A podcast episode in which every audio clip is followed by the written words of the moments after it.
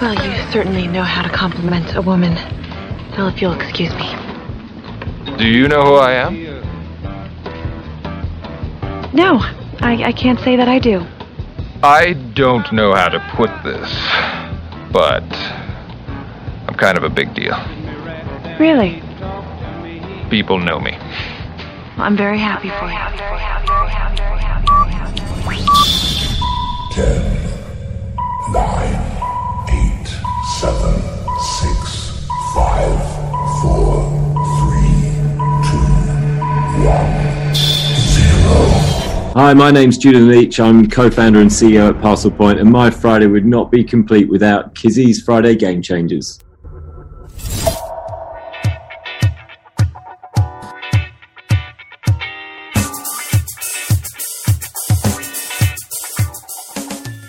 Kizzy's Friday Game Changers, taking your business to the next level. Coming up on Kizzy's Friday Game Changers. If you treat someone as if they're at the level of what they're presenting, they become or stay at that level or become worse. And if you treat them as if they're who they are capable of becoming, they in fact become that. And also, The uh, conduct and merit of yourself is your North Star, your driving force, not the opinions that other people have about your conduct and merit. I'm Bryan Stolle, founding partner of Wildcat Venture Partners. Hey, Tanja Lee here, all the way from Melbourne, Australia. I'm a leadership and mindset specialist for real estate and property professionals. Hi, I'm Jonathan from Amplify. Hi, I'm Johnny Combe, CEO of Pay by Phone UK. I'm Kenneth Afiano, the founder of Jogwefa, an ethical fashion brand based in Ho, Volta region, Ghana. My Friday is never the same without Kizzy's Friday Game Changers. Welcome to Kizzy's Friday Game Changers with your host Kizzy Nkwocha, a show for innovators and motivators, people just like you. Kizzy is the publisher of Business Game Changer magazine and the property investor, editor of the successful Women in Business book series, and the best-selling Every Entrepreneur's Guide series. Every week, Kizzy and his guests provide you with the tools you need to take your game-changing business to the next level. Listen, learn, and innovate. Now meet your host, your mentor, and your fellow game changer, Kizzy Nkwocha. Number one means you're always on top. You're, you're, you're, you're on to number one. Number one.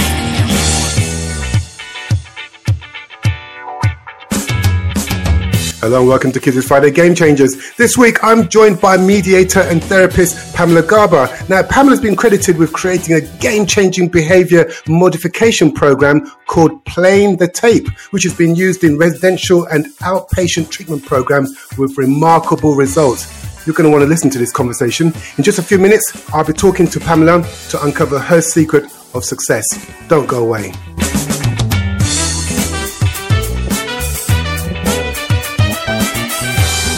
Hi, this is Ray Zen. Hi, I'm Jamie Martin from Ideal Shopping Direct. I'm Kate Bell, founder of Zip Us In. Hi, my name is Eirik Eide Pettersen. I'm a co-founder of Seaborg Technologies. Hi, I'm Katie Farrell, transformation coach, founder of the Catalyst for Life. Hey everybody, I'm David Frangioni, CEO and co-founder of All Access IDA Inspire and Develop Artists, and you're listening to Kizzy's Friday Game Changer. Check it out.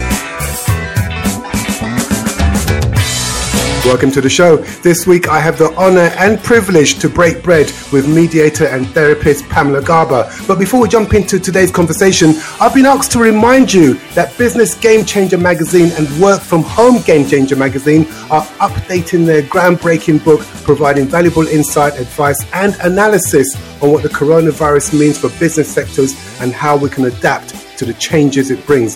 The book Running a Business in Times of Crisis, that's a very apt title, is an essential guide for business owners looking to survive and maintain their profitability during and after the uncertainty of the coronavirus. Now, if you want to contribute a chapter two, Running a Business in Times of Crisis, email we are game changers at outlook.com. That address one more time is we are game changers at outlook.com. That's it. Job done. And the bills have been paid. Pamela, it's amazing to have you join me.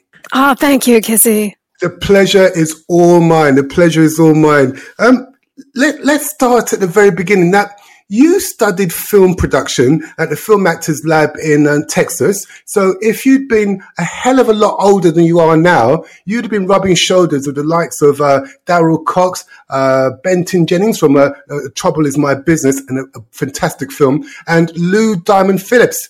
But your background includes over 20 years in private practice providing psychotherapy to individuals, couples, and families dealing with depression. Now, Pamela, Pamela, Pamela, why did you choose therapy and mediation against a, a high flying, glitzy career filmmaking?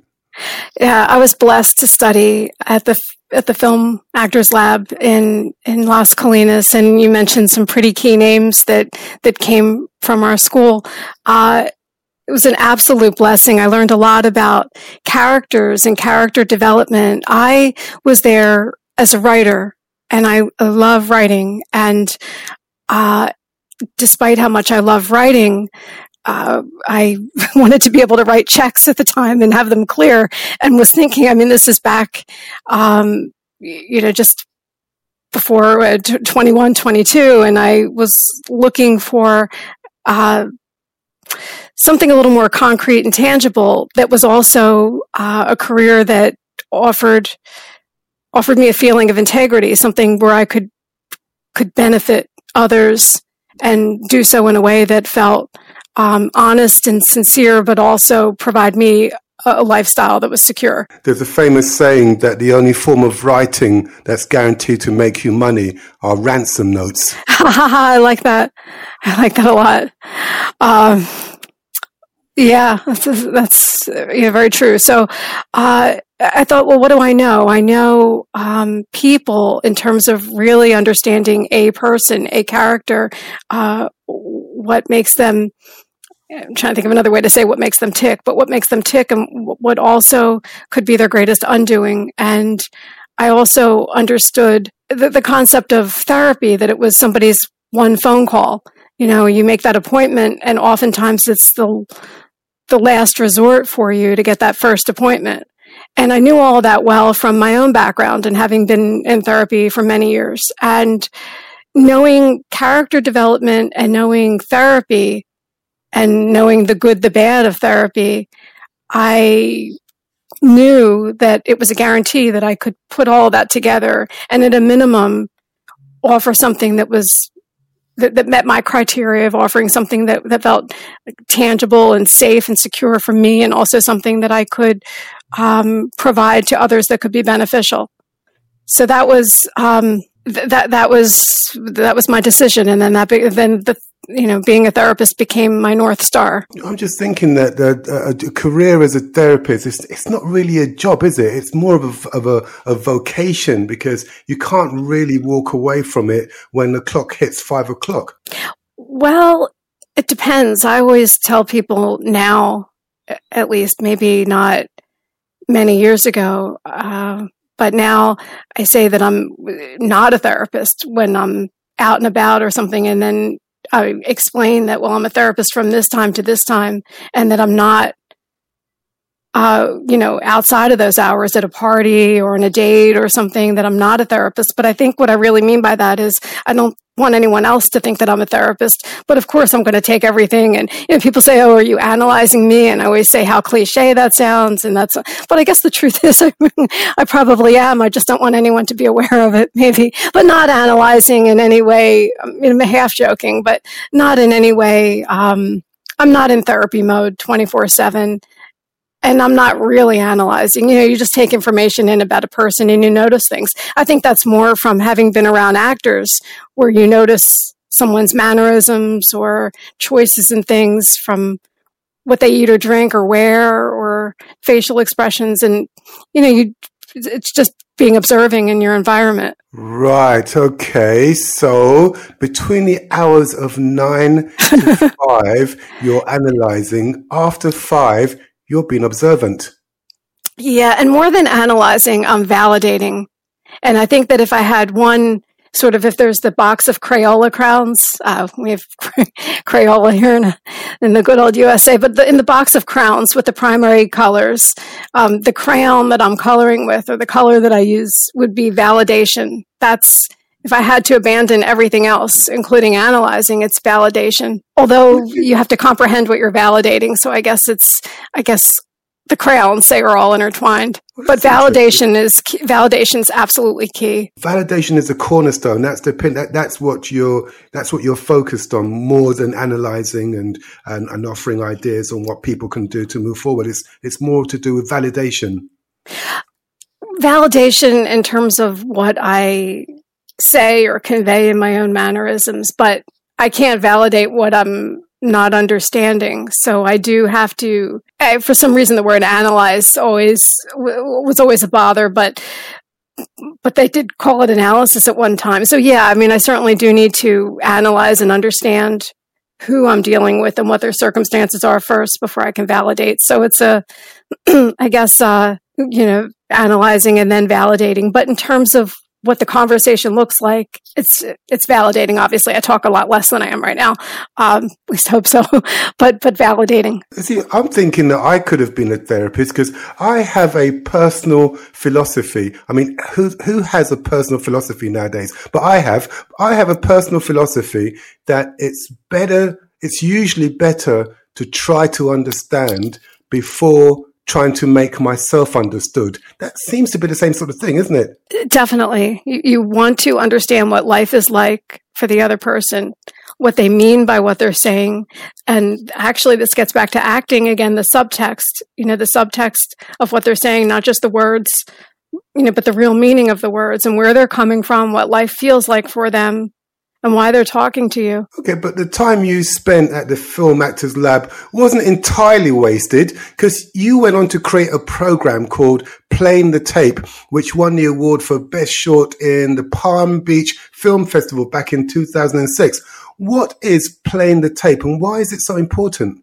Oh yeah, and just to clarify too, um, yeah, not a minute was wasted there um, at the film lab. It was a lifeline for me. Uh, the the man who ran the school, created it, Adam Roarke, uh, was just a, a, a, gem, just an absolute gift from God to um, the students there. He was just a just a, an absolute treasure and a lifeline.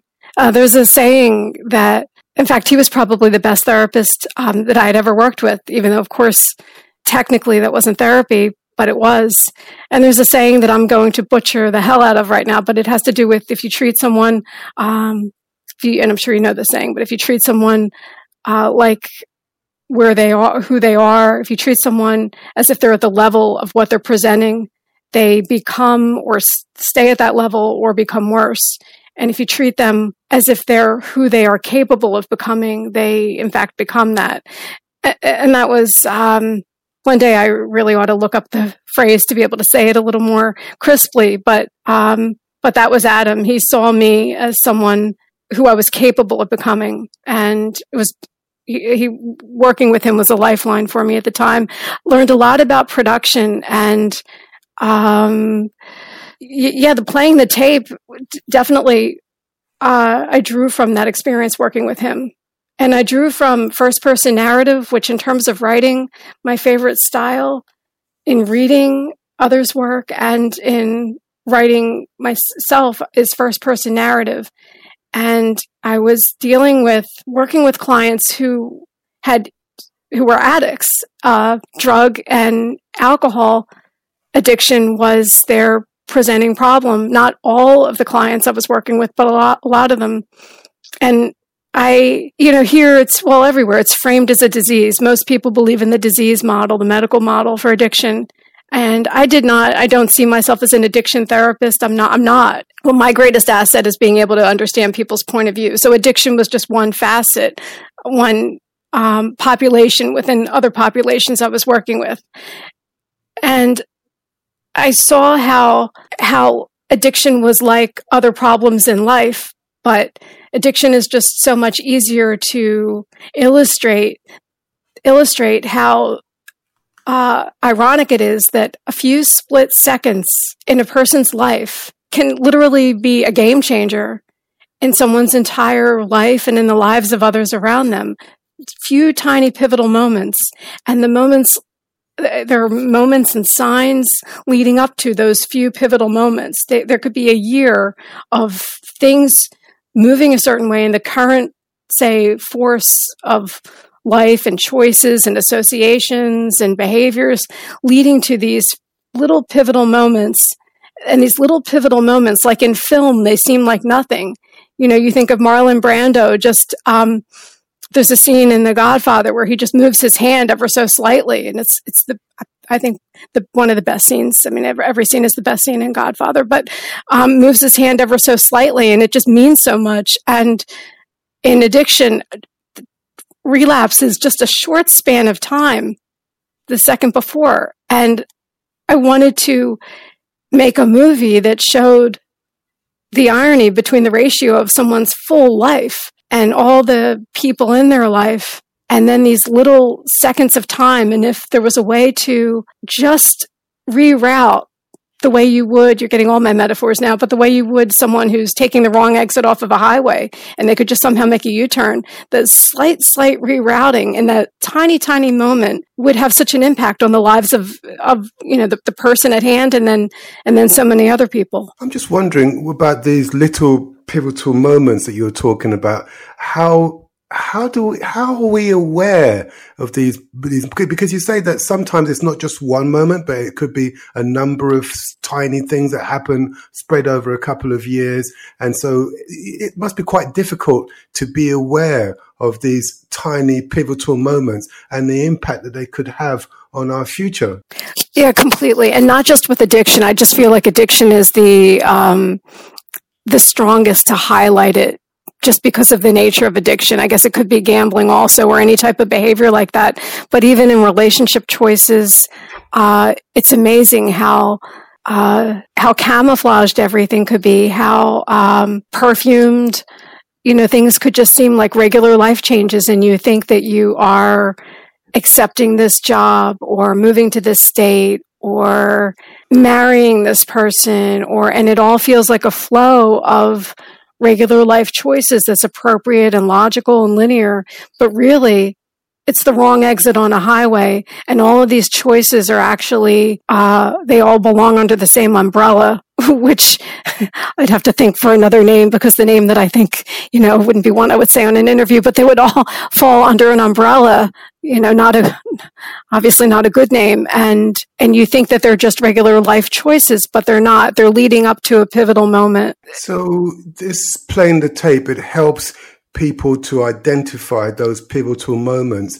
And presumably it helps them then would it help them to make better decisions in the future because they're more conscious of the impact these tiny decisions will have on them well because i did the first one on addiction uh, addiction i guess is a little different and in a way is not a little different so the, the essence of playing the tape is to expect the pivotal moment expect it and prepare for it. Know it when it's there. And I'll give you an example of that. I know in the military, there are set behaviors that set plans. Like when there's a certain a certain situation, you automatically have a corresponding behavior and you don't think, but you have this behavior in place.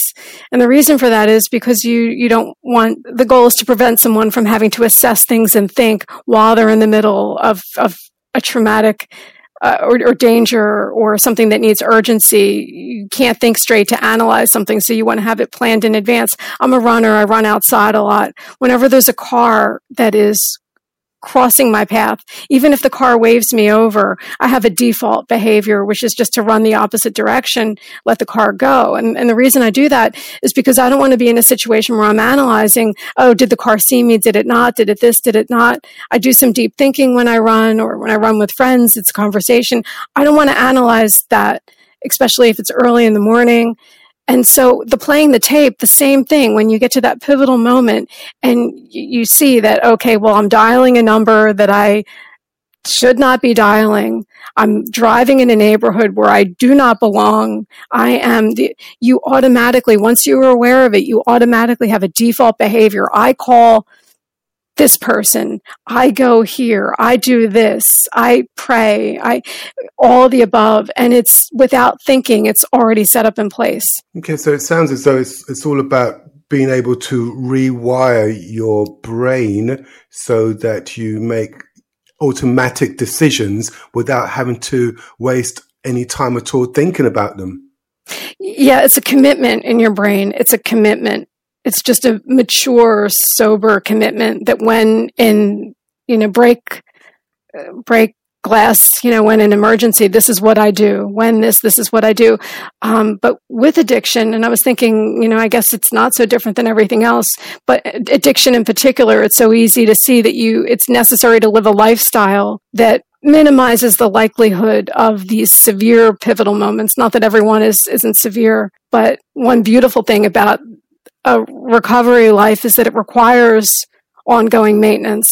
And so others who, who don't have that disease um, can sometimes talk themselves out of doing the work that is needed to get through these crazy times and just life in general. I guess it's all a, a work in progress. Um, let's talk about the here and now. Um, a lot's been said about the financial costs of the pandemic, but what's rarely ever discussed is the psychological impact of lockdown and isolation. Uh, Pamela, from your perspective as a therapist or an analyst or a human behaviorist or even just somebody who's super observant, what impact has the pandemic had on us emotionally and psychologically? I mean, all the usual that you hear in terms of the isolation, the, the pain of isolation, but I, and there's volume set on that, but there's a dependency now on information from television, radio, wherever people are getting their news online. And, and there's a compliance with the information that's actually more like what I was saying about how I am when a car is approaching and I'm running or the military. There's just sort of a, there's, there's a lot of automatic compliance without the critical thinking first. And yeah, I mean, this might be a little different than the direction you mean, but, um, but we're losing our identity to think and assess situations on our own. And there's a lot of just, um, there's a lot of compliance and more group think versus individual think. So there's isolation and then at the same time, group think. And it could even be that people are geared to group think so easily suggestible. You know, the whole world becomes one big TV commercial and they're so suggestible, perhaps in part because they want to connect with others and it's a way of unifying in some ways. I mean, that's not all bad, but there's a lot of freedom being lost in this, in the pandemic also. So it's the isolation and the loss of freedom. So when you talk about group think, what role does social media play with this, in this then? Well, in theory, we have two different types of, well, oh, so social media as opposed to news. Okay. So I mean, social media can offer a lot of support in a way. It's, social media can offer validation and people can connect with others who, who share views and, and that can be healthy.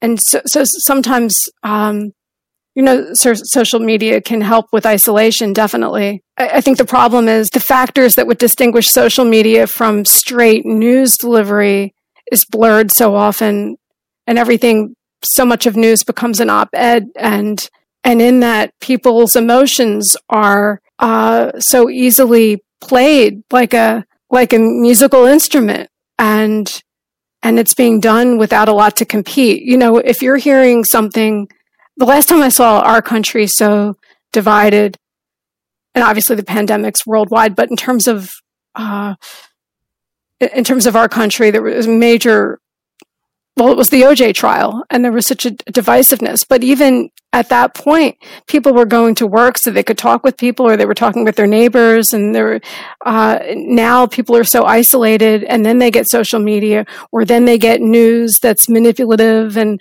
and there's nowhere to go with it. People are alone more than ever. Isn't it the reality that um, questioning things that you see online, questioning things that you read um, on the screen requires a great deal of effort. And that goes back to what you were saying before about having um, uh, rewiring your brain so that you're aware of those tiny decisions that you make that could have a huge impact because I think it's easy for us to just accept what we're exposed to, um, what we're what we see on on Facebook or on Twitter, and it, it requires much more of an effort to actually sit down and ask ourselves, what are the chances that this is true or this is accurate?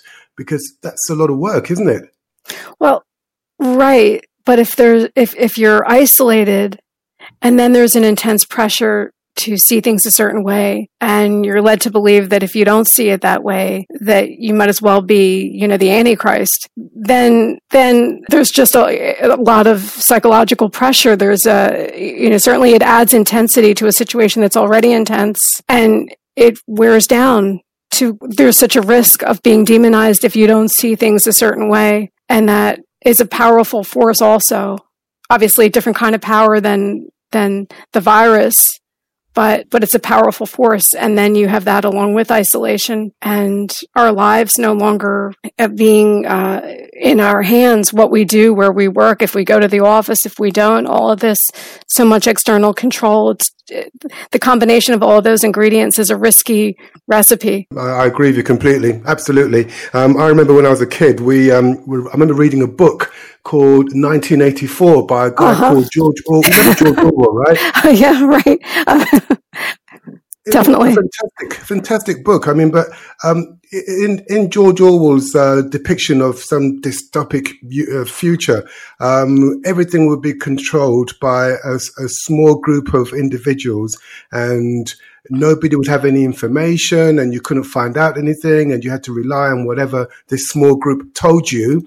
Um, for you to make a decision. And in fact, as life has transpired, Orwell got it upside down because at the moment, everybody has access to information. We can find out pretty much anything we want the, by just clicking a few buttons. But guess what? We're still in the dark. We still don't have any idea what's going on. Yeah, I was laughing. I was going to try to make some witty joke about not directly knowing George Orwell, but uh, you know, but uh, so, so, but yeah, I well, I, I do, I do think that a lot of the information is being edited.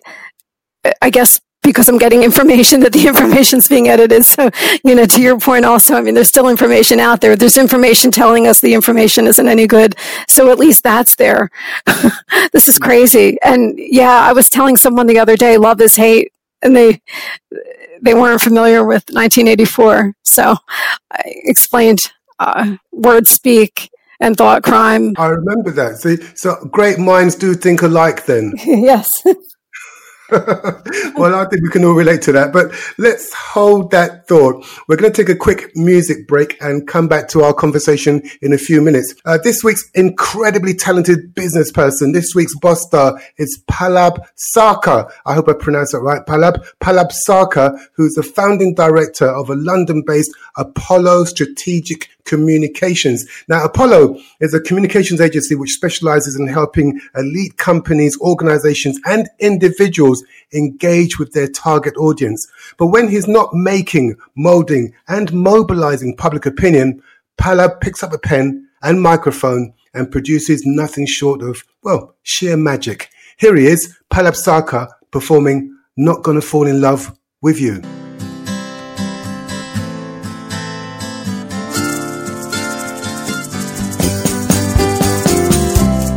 My heart is open future every day. But when I first saw you, I couldn't keep my eyes away. You stopped and asked me a question. I really didn't know what to say. I should have walked away right then. I decided to stay. I'm Bryan Stolle, founding partner of Wildcat Venture Partners. Hey, Tanja Lee here, all the way from Melbourne, Australia. I'm a leadership and mindset specialist for real estate and property professionals. Hi, I'm Jonathan from Amplify. Hi, I'm Johnny Cool, CEO of Pay by Phone UK. I'm Kenneth Hafianyo, the founder of Jogwefa, an ethical fashion brand based in Ho, Volta region, Ghana. My Friday is never the same without Kizzy's Friday Game Changers. So we went on a bike ride and we laughed all the way home. You told me your secrets and how you sometimes feel alone. So I picked up the pieces while you were shivering to the bone. I got a little drunk that night and called you on the phone. About you every day and every night. Don't you think it's funny that I knew you first sight? And even though my heart tells me this is true, I'm not gonna fall in love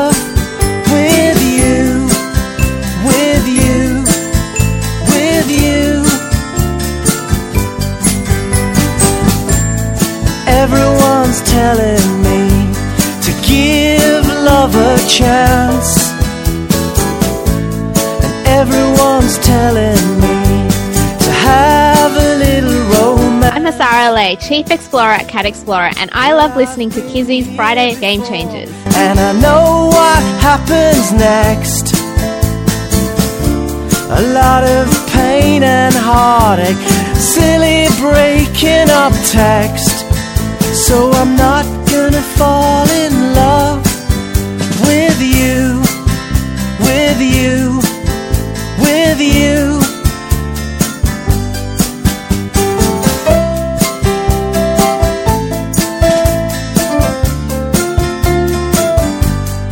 Get in touch with Kizzy's Friday Game Changers by emailing FridayGameChangers at email.com and follow us on Twitter by searching for Kizzy's Friday Game Changers. Don't you think it's funny that I knew you at first sight? And even though my heart tells me this is true, I'm not gonna fall in love with you, with you, with you. Kizzy's Friday Game Changers Elevator Pitch of the Week. Please stand back from the closing doors. Please select a level. Going up, Hi, I'm Hayden, co founder of Z Relief, an Australian family business. Z is the first 100% natural product range to contain the unique therapeutic benefits of Australian Kunzea oil, Tasmania's best kept natural secret. Kunzea cream is the most popular product in the Z Relief range. It may help arthritis, muscle pain, joint swelling, and inflammation. With thousands of five star reviews, we are so proud and grateful that we can help people across the world live a pain free life. Visit us at zerelief.com. top floor. Good luck.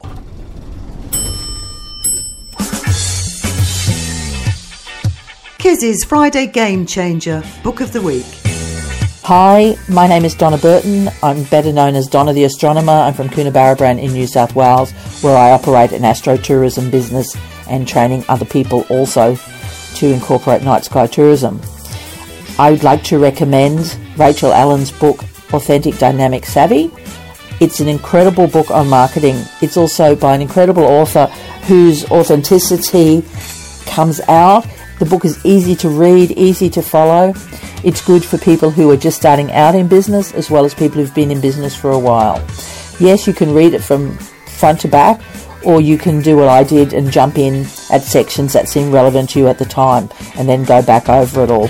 I like the fact she also includes a link to her free marketing plan template, which is incredibly useful as well. Rachel's writing is very simple to read for a business book. It doesn't tie you up with a lot of jargon. Ideas rule the world is probably the one that sticks out to me the most, or the, the quote I enjoy the most from it because it's so true. And I've actually written it on a sticker on the front of my journal. But there is so much in this book, and the reason I'm recommending it is because I think that to have a young Australian writer producing a book of this calibre in a world where there's so much that comes out of the States and overseas is really, really good. Her research is there, her authenticity is there, the easy to read is there, and the downright practical skills to help you market a business in a world that's getting that's always changing. The fundamentals stay the same, from dealing with the right type of customers to different types of marketing. It's not specific and it will last through the changes that we all go through in marketing. Thank you very much for this opportunity to recommend the book. Hi, this is Sandra Spataro, co CEO and co founder of InspireCore. My Friday wouldn't be the same without Kizzy's Friday Game Changers. Welcome back. Before the break, you're listening to Pallab Sarkar, founding director of London-based Apollo Strategic Communications. And Pallab was singing a great track that I've been humming all bleeding day. It's called Not Gonna Fall in Love with You. And I'm in the studio talking to mediator and therapist Pamela Garber. Now, Pamela, you were one of the contributors to the book Insiders Know How, Running Your Own Business. And your chapter, I love this chapter, it's all about merit and conduct in the workplace. Now, you discuss the issue of handling poor behavior from co-workers or supervisors. Pamela, why is merit and conduct so important to you? That's the foundation of a company or organization. The mission, the goals of the organization are met through the efforts of everyone on the team to further the goal. You know, not unlike sports a, team in sports. And so the the measuring post for all of this, the uh, the the way you get a read on on everything, the cohesiveness of the team and the productivity is through the actions of the players. Okay, and so this idea of um, being aware of merit and conduct is it something that should be I don't know the responsibility of managers and supervisors, or do we all have a role to play? I like the second part. I believe the second part. We all have a role to play. Uh, I ideally the higher ups are better um, prepared to further the goals of the organization when they focus on that also on merit and conduct as opposed to so many other things that could be detours and counterproductive at a minimum counterproductive and at worst result in termination of employment or or even legal problems or various crises. Very wise words, and I, I couldn't agree with you more. Um, I think it sounds it does sound like something that could be quite easily overlooked, especially bearing in mind everything that's going on around us. But because we are working together, whether it's remotely or in the same environment, I think merit and conduct is what helps us work together as a team because everybody treats everybody else with the same respect that they expect and deserve. Right. Exactly. Um, we're at the um, past, present, and future part of the show. Now, don't panic. What this means is that I'm going to ask you three simple questions about your business past, your business present, and your future. And if we get this right, if we get this right, the answers will give us a unique insight into the mind of game changer Pamela Garber. Are you game? Yeah, absolutely. Okay, let's have some fun. So, um, if you need to stretch, um, have a sandwich, just relax, uh, sit down, put your feet up. Um, you've, I guess you've done this a few more times than I have. But look, Pamela, what, what I want you to do, I want you to imagine you can hear a clock ticking in the background. That's the sound of time passing by second after second. Imagine yourself traveling back in time to meet the young Pamela Garber just starting out on her game changing business journey. Now, I like Pamela because Pamela likes to ask questions. She asks you for one habit that will make her more productive in business. What do you tell her? Mm. Focus on self more than others. The uh, conduct and merit of yourself is your North Star, your driving force, not the opinions that other people have about your conduct and merit. That's a pretty powerful advice there. And I'm wondering, is this something that um, relates to having confidence in yourself? Because if you, if you don't have that confidence in yourself, it's going to be pretty difficult to withstand the force of other people's opinions. Definitely. I'm actually writing something, uh, working on a book about custody of oneself and it's even a step beyond confidence, it's custody. I think that there are traps in life, obviously, many traps in life, and not having enough confidence is a trap. But a step beyond that, when you are too willing to turn over custody, it's a, it's a dangerous force to let other people really have a say in your decision making process um, you know, there's there's huge risks with that, and the challenging thing with that is that it's a balance. And again, recovery is a perfect metaphor because the, there the whole system which is based on Jungian psychology, has to do with involving others and seeking guidance. It's a tough balancing act, a really tough balancing act, but it's it's essential. I'm wondering now if we went back, say, 20 years uh, into the past and we met the young Pamela Garber, would she have suffered from this lack of confidence or the, or the lack of custody of, of for herself? Is that something, was that an issue for you back then?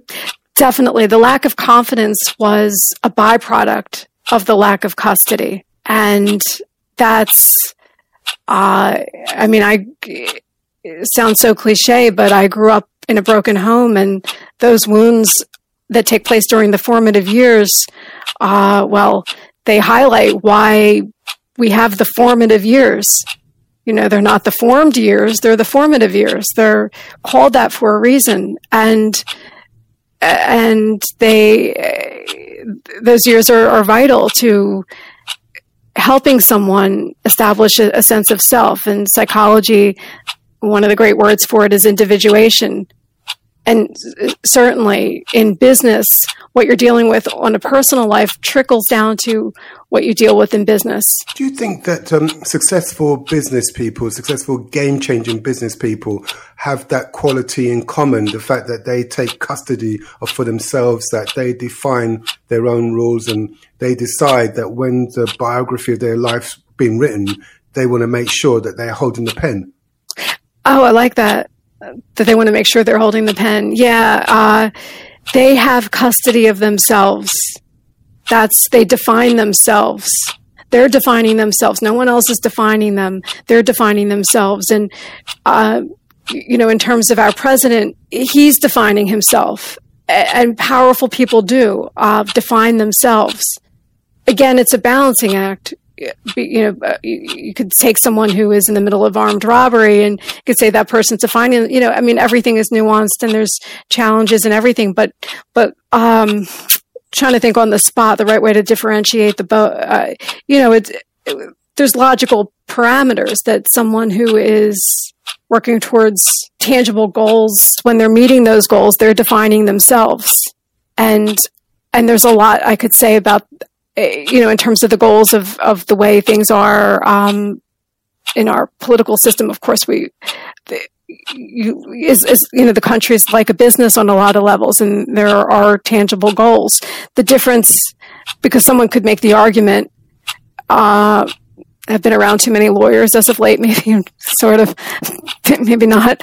So you look at, you look at the trajectory combined with the way someone defines takes ownership of themselves. But successful people have to take ownership of themselves. Very wise words. Focus on yourself more than others and take custody of oneself. That's something i'm going to write on my on my computer and have it on my as my desktop wallpaper. Um, actually something else too. You can't get across your message to all people. And i tried to do that. I you know, one, you have to know your handicaps. And one handicap of mine, sort of how people are in golf with handicaps, which I don't play golf, but, um, I drive the cart. But anyway, uh, I like all people and even people who are on the, in the process of making an argument against what I'm saying to try to get a sense of, of my point of view, even if they might ultimately not agree with it. And that's too far of a reach. So you want to know your handicaps. That's part of defining yourself.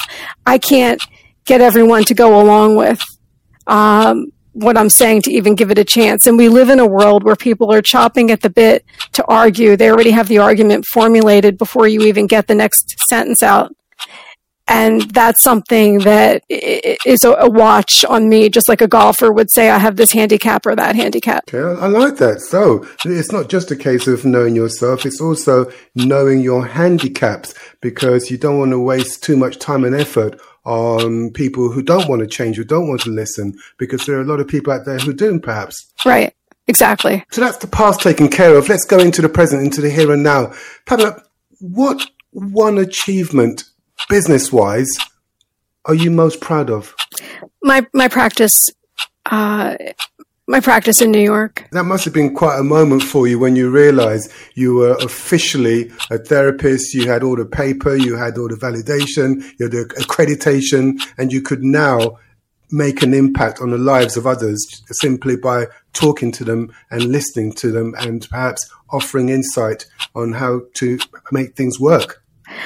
Not, uh, not exactly. I actually think of it like film, and I think of therapy like a a tight shot on a camera, you know, a close up on a camera, and the close up of me in my office talking with someone is fine. I mean, that feels like success. There's typically, you know, nine times out of ten, because for the most part, feels like success. You know, there, there, there's actual work taking place, and and that's uh, tangible and concrete, and that's good. The wider frame of what you're talking about with the office and the degree, license, what I, I don't look at that actually. So I'm answering the question to you that what I would be the most proud of. I mean, that's the most, that, that's what's, that's what's there for me to give you to answer your question, but I don't look at it as wide net. I, I don't have anything against people who, who do that, but that's not me. It's just more the little, little bits. That's this appointment, this person I worked with, this thing that the whole big picture and saying, uh,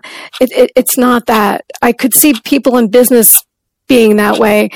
I built this building. I took this hotel over and rehabbed it. And now I own, you know, the Grand Central Hyatt and I did this and I did that. I understand that mentality. That's a real wide shot. And I, therapy doesn't feel like that kind of business to me. It's just little bits. It's a much more narrow focus than is it? For me, I, I, yeah, and maybe for others in my field. If you could have one superpower, any superpower, Pamela, what would you have? The uh, superpower. uh, wow, you got me stumped on that one. Um, maybe the the ability to stay consistent with optimism. Um, you got me. I don't mean to keep talking about our president. I hope that, but he, he wrote a book called Never Give Up, and to stay in that mode, um, to think like an entrepreneur would be that's the superpower. To have that mentality you know? That that's got to be the most unusual answer we've had to, to that to that question. Um, a couple of months ago, I asked uh, a beautiful guy the same question, and we're very good friends even today. And I said to him, uh, "If you could have one superpower, what would you have, mate?" And he said, "If I could have a super sense, I'd like to have a sense of decorum." I, oh, I love that. Oh, that's great. well, that's why I think your one, the ability to stay optimistic, that's even better because that's something that we should all we should all have that, shouldn't we? Yeah, yeah, definitely. Um, so I'm just writing down some notes here. Oh, sure. Um, yeah, Pamela the, wants yeah. to be optimistic. Okay. Yeah, I, I, think you're I think you're doing a, a, wonderful job of maintaining that level of optimism um, in everything you say and do. Um, but let, that's that's the present. Let's go into the future. Let's travel hundred years into the future. Now, I might not be around. You probably will be, but I probably won't be. Um, who knows? Who knows? what would you like your legacy to be? What would you like to be remembered for? I would like to write something that's memorable. Uh, in a positive sense. So, um, I would like that. I would like to write something, whether it's yeah, um, something artistic uh, uh, that, uh, in a positive sense, that's memorable, that leaves an impact. You could write a letter to me, and then you say how wonderful I am, and I'll keep it forever. This is yeah, problem solved. Right? well, it's just a suggestion. Yeah. Perfect. there's, a, there's a saying that if you want to speak to the future, you can't pick up a phone. You've got to pick up a pen. Is, is that what, what motivates you? The fact that you want people to know that you were here and the difference you made? No, no. Just if there's anything I could contribute to the world, um, you know, we all have something that, that, would be the category that would best be my aim. I mean, I'm in, there, you know, there's a lot of company there. There's certainly a lot of writers. Um, but it's certainly not going to be for my cooking. I don't sing. I don't dance. I, I sound like Rocky Balboa or his daughter maybe, but yeah, I can't sing or dance. I'm not boxing either. And anyone who was ever in a boxing class with me would attest to that. I'm not, you know, so that would be, um, I, I, I write. like I said, you've you've definitely contributed to our world over the past half hour or so with uh, this insightful and very thought-provoking conversation. Um, I've got a note here on my screen, and it's flashing saying that we have gone way past our Oh. allocated time, which we kind of knew that we were going to anyway. But um, before we do go and wrap up, I want to say, is there anybody out there that you'd like to say hello to who may be listening to our conversation? Yeah, I I have a feeling there'll be someone special listening to our conversation, but I um I haven't I haven't told him about the interview, so we'll you know we'll see. Um, pending, Oh, a Yeah. mystery person. right? Exactly.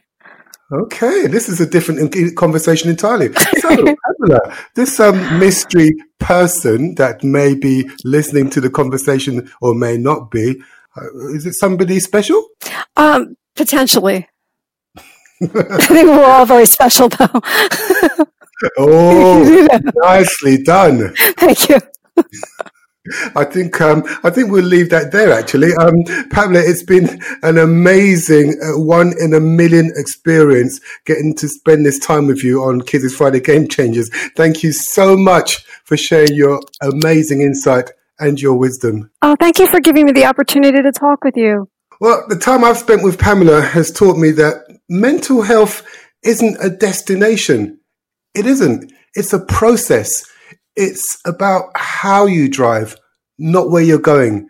And the truth is, if you've been listening to Pamela over the past half hour, half hour or so, you'll realize that if we start being honest about our pain, our anger, our shortcomings, our addictions, our problems, instead of pretending they don't exist, then maybe we'll leave the world a better place than we found it. This is a lesson that game changers like Pamela Garber are teaching us every day. Listen, learn, and innovate. Playing us out is 33 year old Ghanaian entrepreneur Kenneth Hafiano. Now, Kenneth is the founder of Zabifa, an ethical fashion brand based in Ho, Volta region, Ghana. But when Kenneth's not training people in the fine art of batik, he's also, I'm sure you'll agree, a very, very talented musician. Here he is performing Believe in You. See you next week. C'est moi Kenzie sur cette mélodie. Slim, Sims, give me beat. They don't wanna believe in me. I'm Bryan Stolle, founding partner of Wildcat Venture Partners. Hey, Tangerlee here, all the way from Melbourne, Australia. I'm a leadership and mindset specialist for real estate and property professionals. Hi, I'm Jonathan from Amplify. Hi, I'm Johnny Combe, CEO of Pay by Phone UK. I'm Kenneth Hafiano, the founder of Jogwefa, an ethical fashion brand based in Ho, Volta region, Ghana. My Friday is never the same without Kizzy's Friday Game Changers. How can I believe in your dreams? Yeah, yeah,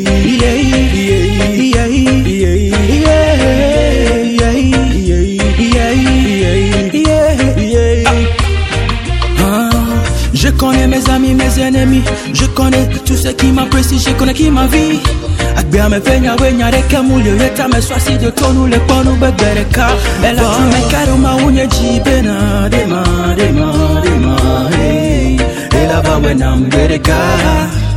elava wena mbereka mekalema uchipeda rema rema rema hey. elava wena mbereka elava wena mbereka hey.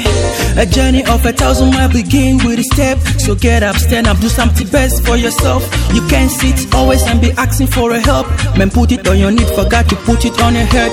Believe in yourself and say that you can. Believe in yourself and say that you can. Believe in yourself and say that you can. We're going straight to the top. They don't wanna believe in me. Yeah. How can I believe in them? They don't wanna believe in me.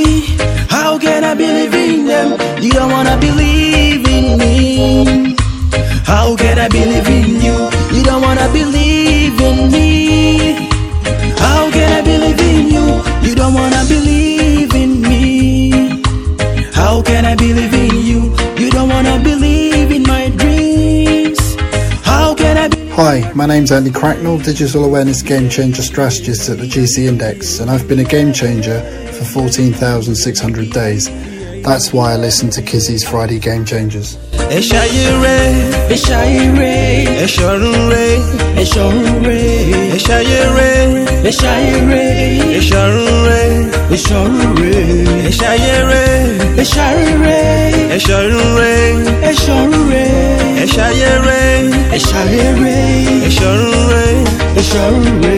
They don't wanna believe how can I believe in them? They don't wanna believe in me. How can I believe in them? You don't wanna believe. Get in touch with Kizzy's Friday Game Changers by emailing fridaygamechangers at email.com and follow us on Twitter by searching for Kizzy's Friday Game Changers. How can I believe in you? You don't wanna believe in my dreams. How can I believe in your dreams? Yeah, yeah.